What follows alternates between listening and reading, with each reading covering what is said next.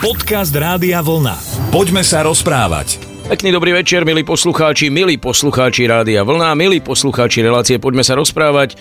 Pri jej počúvaní vás aj dnes vítajú Slavo Jurko a Jan Sucháň. Pozdravujem, pekný večer prajem všetkým. Dobrý večer, Janko. Je koniec oktobra už pomaly a mám na teba takú, neviem, že výčitku, to síce úplne asi nie, ale ty si mi tohto roku nedonesol ani liter burčiaku. Vieš čo, myslel som na teba, ale nejak dlho to trvalo, keď sme sa mali stretnúť, takže pošiel lebo burčia krátko trvá, vieš, to nemôžeš odkladať veľmi, takže tak, no a iný nedošiel, takže nedošiel vôbec potom. Ale neklameš teraz, hej, to by si neurobil. Rozmýšľam, či mám ísť na spoveď. Poďme sa rozprávať. Tak a toto sa mi stáva vždy, keď hovoríme buď o koláčoch, alebo o nejakých dobrotách, alebo presne teraz o burčiaku. Už niekoľko minút to neviem dostať z hlavy, tak fakt asi budem musieť niekde ešte vybehnúť, aby som ho dostal aspoň e, nejaké tie dve deci, pretože toto je na nervy. No tak ponáhľaj sa, lebo potom už ten ďalší, čo sa vyrába, to už nie je originál taký. Vieš, to už, už len z chleba, zo žemlí.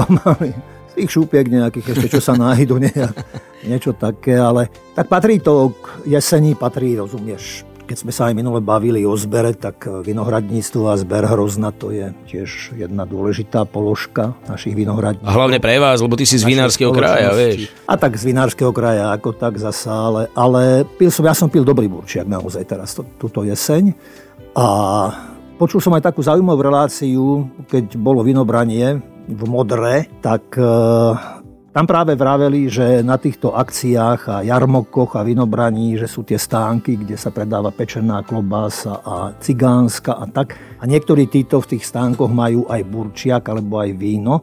A teraz to urobili tak, že kto chcel s vínom prísť, tak vínostan urobili, vínový stan alebo vínostan, myslím, že takto aj bol, že vínostan a všetci vinári boli zhromaždení tam. Že už, aby, aby to bolo nejak tak, že aby tí ľudia mali kvalitné víno, aby si vedeli, čo si kupujú, od koho si kupujú a tak. Pretože po tých stánkoch sa to tak ako potratí a pomíňa a nejak e, potom e, nie je to teda, čo by tí ľudia si možno aj prijali alebo aj zaslúžili.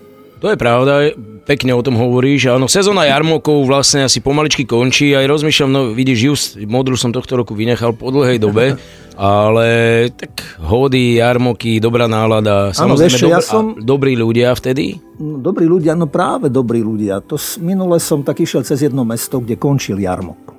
Bolo 5, pol 6 podvečer a každý sa už ponáhla domov, nedela večer, ráno do práce, do školy a z bočných ciest auta prichádzali. Ja som bol na hlavnej, išli sme slimačím tempom a ešte popri tej hlavnej ceste bolo parkovisko, parkovanie, ako parkovali autá. A tak viem, čo to je, keď človek sa aj ponáhla, tak, tak, tak, tak však pustím tých vodičov, nech idú, tak som tak pustil troch, nie po sebe, ale tak som brikol každému, usmial som sa, som, nech sa páči. No a keď som toho tretieho nejak pustil a ten ani nezre, tí prví dvaja, ani mi to nenapadlo vtedy, ako že, že nejaká reakcia spätná by mala byť alebo čo. Aj keď človek je zvyknutý na to, ako šoféry vodiči sme, myslím si, že mnohí zvyknutí na to, že si dáme aj prednosť, že si zamávame alebo blikneme naspäť. Tak som aj rozmýšľal, reku, asi je to zakázané už nejak sa pozdraviť alebo nejak signalizovať, že ďakujem. A tak mi napadlo, že vieš čo, tak keď si skúsil troch, skús ešte ďalších dvoch. No a tak som sa pustil ešte dvoch a z tých piatich nikto. Teda mi ako neodpovedal, nereagoval. Viem, že ľudia sú už hovorím zaujatí, nedela večer, že už každý v tom svojom svete asi nejak tak býva. Ale by to človeka tak potešilo. Ja nehovorím, že treba ďakovať zasa hej, pri každej príležitosti alebo čo. Ale som si tak práve uvedomil, že ďakovanie sa naozaj dosť tak vytráca z nášho spoločenského života vôbec našich vzťahov a jedno s druhým. Ale kto ti blikal, podľa mňa to bol ten za tebou, ktorý už musel zúriť jak čer, že prečo ten súchaň, aj keď nevedel, že si to ty, ale že te, prečo je to za človeka, že púšťa piať? Ale to nebolo naraz. Vieš ako. Možno aj on pustil. Ja som, ale ja som sa aj spätne pozeral, čo sa deje, samozrejme. Nekýval mi nikto nejak tak, alebo neukazoval na hlavu nič. Ani ma nikto nevychovával, ako to ja mnohokrát zvyknem vychovávať, čo si spýtujem svedomie potom, že čo, čo, prečo stále chcem ľudí vychovávať a tých šoferov. Poďme sa rozprávať. Asi ste to už postrehli závere uplynulého alebo toho nášho úvodného vstupu, že nebudeme celý dnešný večer hovoriť o Burčiaku, ale skôr k téme sa dostaneme, ktorá by mala byť asi základnou a elementárnou a to je práve tá vďačnosť. Ďaka, aj keď niekedy to vyzerá tak, že na ceste máme ako keby imunitu, že v aute sa z nás stáva iný človek, lebo ja neviem proste prečo. Hej, a celý čas si hovoríme, že v aute som grázel, ale potom ja už budem zase normálny, zase budem iný. A nie je to tak. Podľa seba? Veľakrát aj podľa seba. Ja veľakrát zaparkujem auto a poviem si, že ty... Áno, jasná vec, však je to zasa podľa toho všetkého, čím sme plní, čoho sme plní, čo, čo nás čaká, alebo čo, čo nás stretlo. A sme len ľudia z kosti a mesa samozrejme a nikto nie sme dokonalí, ale presne ako hovorí, že nemala by to byť záležitosť asi len, ja neviem, povedzme na cestách alebo kde, ale kdekoľvek všade. A ono sa to odvíja asi do veľkej miery aj z domu, lebo rodičia nás tak učili, aj učíte, učia, že deti, že keď niečo pýtaš, tak prosím, keď niečo dostaneš, tak poďakuj a tak. A možno, že zasa v tejto súvislosti by som aj povedal, že zase by človek mohol byť možno aj veľkorysý, lebo toho ďakovania sa asi mnohokrát nedostane nám. A mne tak napadol obraz e, zo starého zákona o e, Sierčanovi Námanovi, ktorý bol chorý, trpel malomocenstvom a stretol Božieho muža Elizea, a ten mu poradil, aby sa okúpal 7 krát v Jordáne. No a keď to urobil tento náman, tak malomocenstvo z neho zmizlo. A on som načešený a plný radosti, tak samozrejme, prečo by sa nešiel poďakovať, tak zobral všetkých tých, ktorých mal so sebou, tak ideme ďakovať tomu Božiemu mužovi Elizeovi. No a aj teda s tým, že mu niečo doniesol a Elizej odmietol ten dar a povedal, ja som pánov služobník, ja nič nechcem. Takže taká tá veľkorysosť hovorím, No ale pre toho Námana to nezostalo len tak nepovšimnuté, pretože on prinášal obete Bohom a teraz vedel, že tento Boží muž vyznáva vieru izraelského Boha, takže zmenil celé svoje zmýšľanie a pýtal si teda, že či by si mohol z tej zeme zobrať so sebou a že on už bude teraz tiež uctievať práve jediného Boha.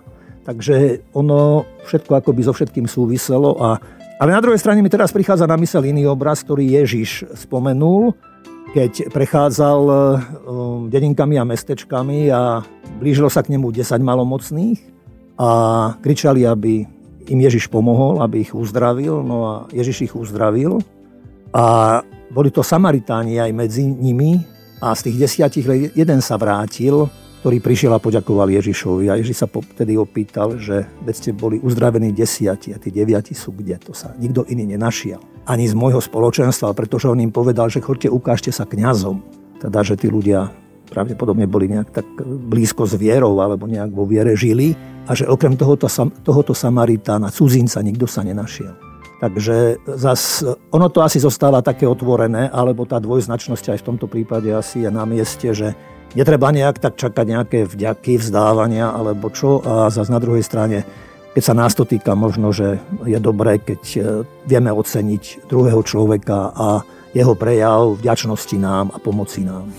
Poďme sa rozprávať. Bol to veľmi pekný príbeh, aj jeden, aj druhý konec konca, ale myslím si, že aj dosť veľa ľudí, ktorí chodia do kostola alebo hovoria o sebe, že sú veriaci, by malo trošku problém identifikovať Námana alebo Elizea, alebo proste už takéto uh, viac do hĺbky idúce príbehy. Aj ten Ježišov nie je možno tiež až taký známy, ale zoberme si teraz teda neveriacich, ktorí takýto príklad vôbec nemajú, alebo ateistov, alebo ľudí, ktorí proste tie cirkevné a božie veci nevnímajú, tak tí sa musia učiť e, ďakovať alebo vďačnosti Myslíš, že, že oni, oni môžu možno položiť otázku, že prečo vlastne mám ďakovať. Hej?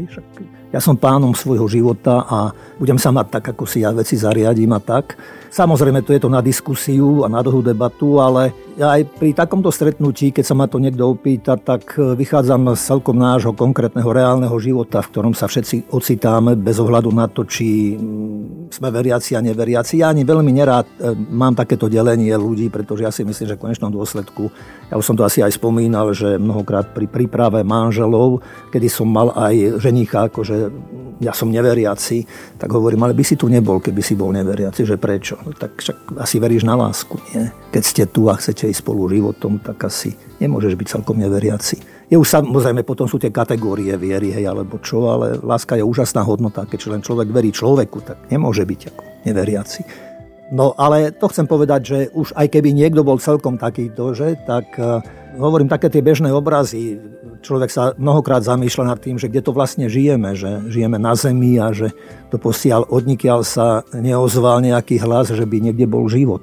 A tá, a tá naša Zem, tá naša planéta Zem, že ako ideálnom postavení je napríklad voči Slnku, že od minus 35 po plus 50 stupňov Celzia a že keby sa len nejaké vychýlenie našlo, takže na jednej strane môžeme alebo zamrznúť, alebo môžeme zhorieť plus to, že Zem obieha okolo Slnka 90 tisíc km rýchlosťou za hodinu a popri tom sa točí okolo svojej vlastnej osy a máme deň, máme noc, máme, e, sa ohrieva Zem, chladne Zem, že to sú, to sú skutočnosti, ktoré e, mňa pozývajú k tomu, že nemôžem tu chodiť po Zemi len ako majster športu a že mi je všetko samozrejme. Alebo čo ja viem, mesiac napríklad, ktorý mnohokrát večer hľadám na oblohe, že aj ten svojou gravitáciou vlastne spôsobuje príliv, odliv, nenecháva vodu statickú v moriach, v oceánoch, hej, že to všetko, všetko je niečo pomimo nás. Voda, keď ju spomínam, hej, či čistá kvapalina, bez ktorej nie je možný život rastlín, zvierat, nás, ľudí, tvorí väčšiu časť vôbec aj v nás, samotná voda. A teraz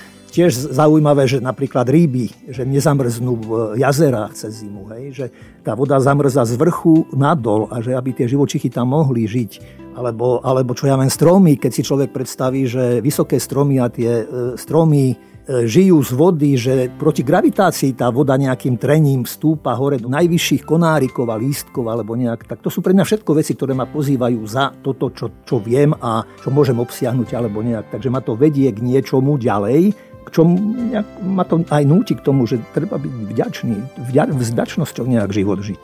A iné mnohé ďalšie veci, čo máme ľudský mozog napríklad, to ani nechcem rozvíjať, alebo ľudské oko, ľudská bunka. Čo... Ľudský rozum, za ten nemôže každý ďakovať. Ale tak, no, tak každý máme asi nejaké také tie krajšie a lepšie chvíle. Poďme sa rozprávať. Boli to krásne slova, ktoré pred chvíľkou Janko Suchaň adresoval a myslím si, že zasiahli viacerých z nás, lebo spomenul veci, ktoré my ozaj v mnohých prípadoch berieme ako ultra samozrejme a automatické a čo len na pol sekundy zamyslieť sa nad tým, že ozaj, že ty do keľu, keď sa tá zem vychýli, čo bude? Vieš, takže toto si ani nepripúšťame a pri tej vďačnosti takej tej všeobecnej mne nápadne ako ako pekne to vedel zhrnúť do názvu jednej zo svojich piesní Karel Gott stokrát chválim čas, lebo aj ten vedel e, byť vďačný, alebo keby som mal niekoho takého vyťahnuť, že kto mi prišiel taký, že vďačný, pokorný, slušný, skromný, tak z veľkých, tak jeho by som asi dal do tej prvej trojky. Dobre, že to spomínaš, lebo je to ešte čerstvé a, a dlho to bude asi prítomné a rezonovať v nás, pretože asi to nie je len tak, tie zástupy ľudí, aj ktoré prichádzali, keď sa s ním na Žofín došli lúčiť a tí ľudia dokázali tam, neviem, myslím, že o 8 sa tam otvárala, otvárala tá sieň a tí ľudia tam už o polnoci čakali. Počul som Slovenky, čo, ktoré rozprávali, ktoré tam docestovali a hovorili, že no neodhali sme situáciu, počasie trošku je chladno, ale my to vydržíme. Kvôli Karlovi to vydržíme, hej, akože, aby sa s ním mohli rozlúčiť aspoň tam v tom prostredí.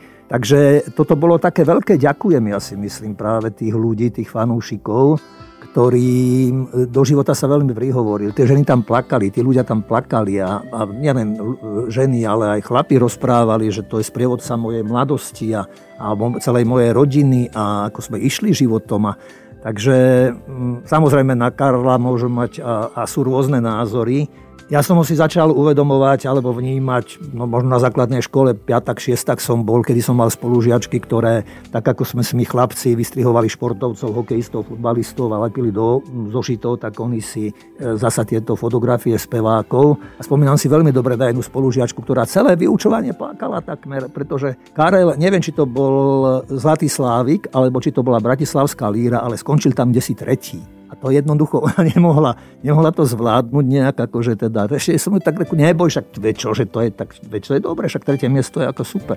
Ale jednoducho vyvolával v tých ľuďoch, už v tých dievčatách, už tých, v nás mladých ľuďoch niečo také, také, také niečo, čo a čo si ja na ňom cením, teda čo aj mnohé, v mnohých e, tých prejavoch znelo, bolo, že precízny a pracovitý a mal svoj cieľ a vedel, čo chcel a nejak tak.